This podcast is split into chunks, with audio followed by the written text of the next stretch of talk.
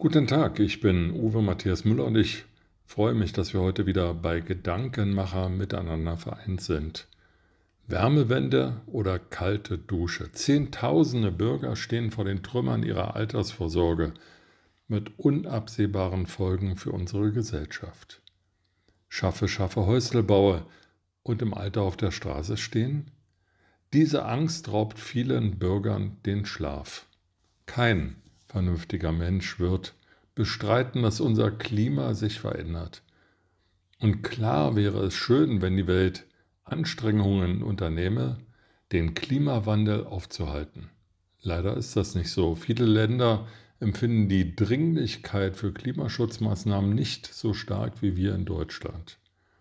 Es ist auch mehr als unwahrscheinlich, wenn wir uns mal wieder als Musterschüler aufspielen und rasch klimaneutral werden, dass die Welt dann gerettet ist. Dennoch müssen wir alles tun, was wir können. Und wir müssen möglichst viele andere dazu bewegen, ihrerseits ihren Beitrag zum Klimaschutz zu leisten. Klimaschutz muss man nicht nur wollen, man muss ihn sich auch leisten können. Und genau an diesem Punkt beginnt das Dilemma der Ampel. Sie überfordert viele Bürger, verunsichert sie und verlangt von ihnen plötzlich und ultimativ Maßnahmen, die nicht wenige der älteren Bürger in Altersarmut stürzen werden.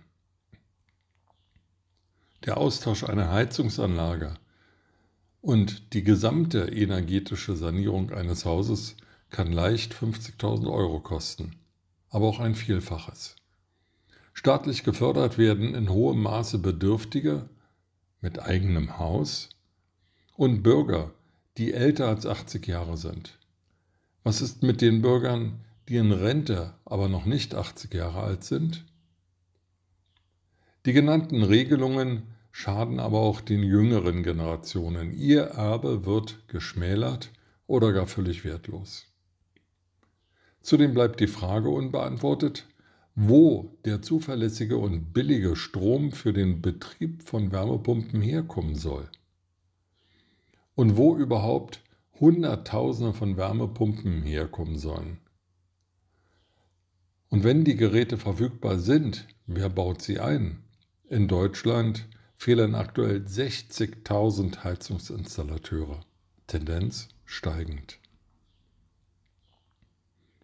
Dazu kommt, dass die gefühlte Kluft zwischen denen da oben und uns hier immer größer wird.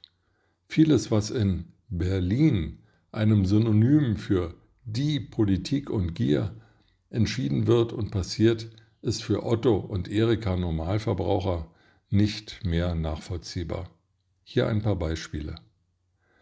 Erweiterung Kanzleramt inklusive hängenden Wintergärten und zweiter Kanzlerwohnung. Nach einer aktuellen Prognose werden die Ausgaben mit 777 Millionen mehr als 300 Millionen Euro über dem Preis liegen, der bei der Vorstellung der Pläne genannt wurde. Die Kosten für den Erweiterungsbau des Marie-Elisabeth Lüders Hauses liegen mittlerweile bei 332 Millionen Euro. Fertigstellung ungewiss. Der Bundestag hat beschlossen, für 900 Millionen Euro 600 weitere Büros zu bauen. Während es sich der Bundeskanzler und die Bundestagsabgeordneten schön machen, wissen viele Bürger angesichts der Ampelverbote und der Inflation nicht, wie ihre Gegenwart und Zukunft finanziert werden kann.